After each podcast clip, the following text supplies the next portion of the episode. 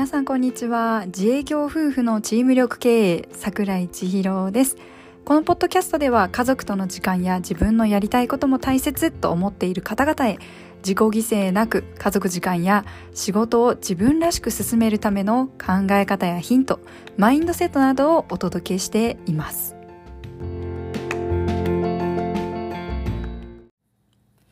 皆さんこんにちは。北海道にいてもね春の兆しのようにもう本当に心地いい朝日を浴びてね休日を過ごしている桜井です。はい。前回のねブログとかポッドキャストに想像以上の反響があってもう本当に SNS を通じてフォローしてくださってる方々がもうコメントとかをくださってなんか嬉しかったんです。本当にありがとうございました。もうそしてね何よりこのブログとかポッドキャストの配信とかがその DM をくださった方々のお手元に届いたっていうことが本当に嬉しかったです。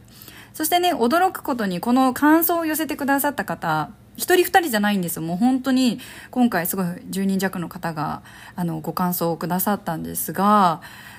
男性ばかりでした。すごい本当に驚きでした。そこで思ったことがあるんです。もちろんこれをそう受け取ってもらったからといって女性支持っていうわけでもないし男性支持っていうわけでも私はないんですけれども私がこの最近ね SNS で本業は私はトレーナーなのでトレーナーというか整骨院の先生をしているんですがあの本業であるこちらのそのトレーナーとして選手にサポート選手サポートをこうするにあたって関わる内容をアップしているんですけれども一つはあのそのトレーナーとしてのことをお書きしているんですよね。でもう一つはここにもお書きしているメンタルの分野なんですねでこのまあメンタルの分野とは別のこの体のケアについてのことを SNS とかであのトレーナーとしてのところとかをここ最近アップしてるんですがここ最近なんですアップし始めたの。っていうのもこれまで正直この専門的識専門的知識の分野だったのであまり出してきませんでしたその体のことについてっていうのが。っていうのも私が学んできたものたちっていうのが無料じゃないんですよね。ただでなくてしかも有料だったとしても1000円とか2000円とかの単価で学べるような内容ではなかったんですよね。だからただで提供するわけにはいかない。無料で提供するわけにはいかないっていう自分のプライドもあったのともう一つは私の仕事の要となるところだから手の内を見せたくなかったっていうのもあるんですよね。体のケアの分野においては、まあ、SNS とかね最近見かけることもよく本当に開けばたくさんあると思うんですよ〇〇にはこれみたいな腰痛にはこれみたいな肩の痛さ痛みにはこれみたいなっていうのはよく出てるんですけど、まあ、私的にはですね絶対的なものっていうのは人の体にはないから SNS とか YouTube で見るようなもののようになんか勉強している自分が勉強している内容っていうのが薄くないのですごくそこは提供しづらかったっていうのもあるんです。でメンタルの分野においてももちろんそうなんですけどメンタルの分野においては不確定であるがゆえに、まあ、どれも正しくてそれに価値をつけるっていうことが難しいので私は自分で学んでいるこの有料で学んでいることとかっていうことも、まあ、自分が本を買って本を通して学んだこともこうやってこうブログとかポッドキャストを通して無料で届けてきました。あもちろんこの私がこう学んできたことを、まあ、有料講座ももちろんあるのでそちらの方で、あの学んでくださってる受講生さんもいらっしゃるんですが、あの今回、まあ、今回というか前回ですねそのブログやポッドキャストのマインドセットとかメンタルの分野を提供した時に反応したのが男性の方だったんですよ。もちろん私これ SNS の方でもインスタグラムとかフェイスブックでもブログアップしましたよポッドキャストアップしましたよっていうのって男性にも女性にもフォロワーさんはいらっしゃるのでどちらにもこう届いてるはずなんですよ。で私フォロワーの、あのー、比率って男女同じぐらいなんですよね私の場合は。でその方々同じように提供してるのすごくパックリ2つに分かれてで無料で手軽にできる体の自宅の、まあ、体のケアっていうんですかね。体の、まあ、自宅でできるケアについて SNS インスタグラムで発信した時に強く反応したのは女性の方でした。でこの今回の前、まあ、今回というか前回ですね投稿したブログとかポッドキャストの反応については男性が圧倒的に、まあ、女性も数名いらっしゃったんですけどでも感想を寄せられたのは男性でしたね。っていうすごいなんかパパカッとありました、まあ、これがどうかっていうことではないんだですけどないんですけどふと自分の中で頭に浮かんだのがもう本当に偏見もあるんですけど自分の父と母の存在が頭に浮かんだんですよね。なんか寡黙で厳格でなんか本当に口数は少ないけど極めていくタイプの父と、まあ、明るくて元気で活動的で交流的な母と、まあ、時間はかかるけど質がいい父っていうのと、まあ、楽と言いつつ効率を求める母。まあ、手際はいいですよね。どちらがいいとかではなくて、ただ、本当に、ふと思ったのが、これでただ、本物になれるのはどっちかっていうと、技術職の世界は、料理人とか研究者とか、まあ、偉業を成し遂げる人たちっていうのは、どちらかというと男性の方が多いんじゃないかなっていうのが、まあ、極める人の特徴なのかなっても思ったんですよね。まあ、効率を求めることが悪いことではないけど、そこを求めるあまりに大切な土台が抜け落ちて脆弱なのは、我が家の場合は母の方かなっていうふうに私は思い出したんですよね。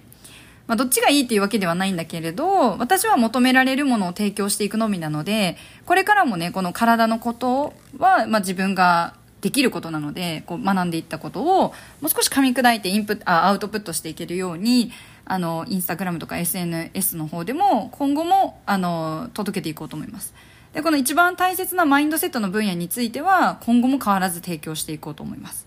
まあ、というね、なんかちょっと、今回前置きがすごく長くなったんですが、ようやく議題へ入っていきたいと思います。自分の限界を出すために必要なことっていうのが今回のテーマなんですが、じゃあ今日最初にですね、イチローさんの名言をご紹介いたします。人の記録を塗り替えるのは78割の力で可能だしかし自分の力を塗り替えるには10割以上の力が必要だということなんですよね他人の記録というのは塗り替えられるものなんです文明の発達と同じように研究も進んで人も進化してます。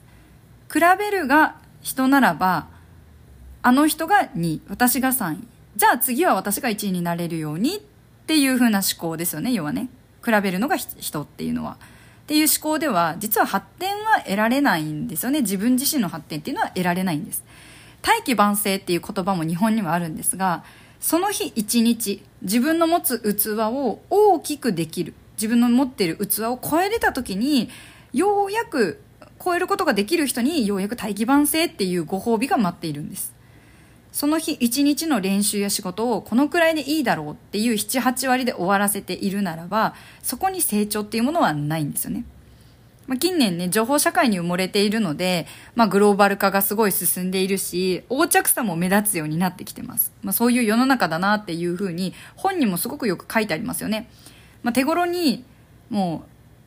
手頃だし、手軽だし、すごい、あの、教育現場とかでも、順位をつけないし平等志向っていうのが目立つようにもなってきてしかしじゃあ社会に出たらどうかって言われたら社会で求められる人材っていうのは自分の軸があって誠実な人でビジネスの世界においてはもうみんな平等では生き残ることができないから競争心があってっていうのが求められる人材なんですよね。で競争の世界だからいい商品が作り上げれて世の中に出ていくんですけれどもいろんな思考が手軽に身につく世の中なんですが日本人の特性っていうと誠実さと勤勉さなんですよね。でタイでねあの殺虫剤を売り出した商社があるんですが日本の製紙まあ日本の会社なんですよ。で日本の会社さんが、まあ、要はタイで売るから日本の製品をタイ語に直してで商品を販売したところタイで全く売れなかったそうなんですよねただしかし、日本語を残して、タイ語の翻訳を、まあ、パッケージの端っこにつけて、売り出したところ、大ヒットしたらしいんですよ。それは、日本の商品が世界でいかに誠実とともに、プラス安全っていうのが支持されているかっていうことが示されたエピソードになるそうなんですよね。で、情報社会に埋もれ、SNS を開けば、見たくもない情報も入手できるので、本当に気軽に他者の活躍を目にしてしまうんですよね。もう SNS で開けばすぐ見られるじゃないですか。もう充実したことしか人はあげないので、それがちょっと目に入ってきてしまうと、もう今の自分と比べてしまうっていうのはもう本当に仕方がないことだと思います。しかし、それを見てね、落ち込んだり、自分にはできないっていうふうに思った時こそ、自分にできることって何かって言ったら、誠実さと勤勉さなんですよね。誠実さと勤勉さは自分の武器になるんです。だからそんな武器を持っているんだから日本人であるっていうだけでも自信を持っていいんです。誠意を持って尽力すればおのずと結果はついてくるようになっています。その時に必要なことは70点でも合格っていうふうに思うことではなく70点取れたんだったら残りの30点に目をつけるようになることです。大学合格で言えば70点で合格しようとも100点で合格しようとも確かに合格であることに変わりはありません。しかし先に述べたイチローさんの言葉にもあったように自分の力を塗りこの塗り替えるためにはたとえ 99, パ99箇所が OK だったとしても1箇所がダメなら不良品だったりミスを招く材料になっていってしまうんです。常に100%を目指す必要がある。例えばあと1回あと1時間やることで結果は大きく変わるかもしれないんです。しかし100点に及ばない部分に目をつぶってしまうとその経験もできないんです。どう考えてもフロックって言われるような要はまぐれですね。がまぐれのヒットが生まれることは確かにあります。あるんだけれども運の怖さっていうことも忘れてはいけないんです。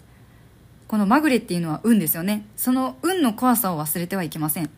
運に左右された仕事の結果っていうのは自分の実力と勘違いしてしまうことがあるんです。それでは不運を嘆く人間になってしまうんですよ。運に左右されてしまうと。失敗は運のせいではなく自分の実力です。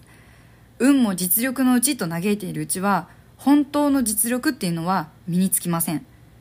学問に王道なしっていうユーグリッドの名言にもあります。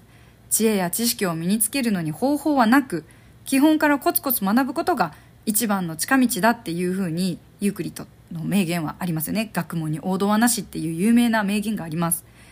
で松田松陰さんの言葉にもあるんですけれども1ヶ月かけてできなければ2ヶ月かけてやればよい。2ヶ月かけてできなければ100日かけてやればよいという吉田松陰の言葉にもあるようにうまくできないからとすぐに諦めていないで根気強く続けることが重要だというふうに吉田松陰も説いています。自分の限界を出すために必要なのは誠実に根気強く取り組むことです。そしてほんの少しの自信を添えてください。自信はほんの少しでいいんです。自信を持ちすぎると過信になってしまいます。私私がこの偉人たちから得た言葉たちとその解説からぜひまたこれを受け取ってくださる受け取ってくださる方々の本当に少しでもお力になれると嬉しいなと思います。今日も最後までお付き合いいただいてありがとうございました。皆様にとって素敵な一日となりますように。自営業夫婦チーム力経営桜井千尋でした。それではいってらっしゃい。バイバーイ。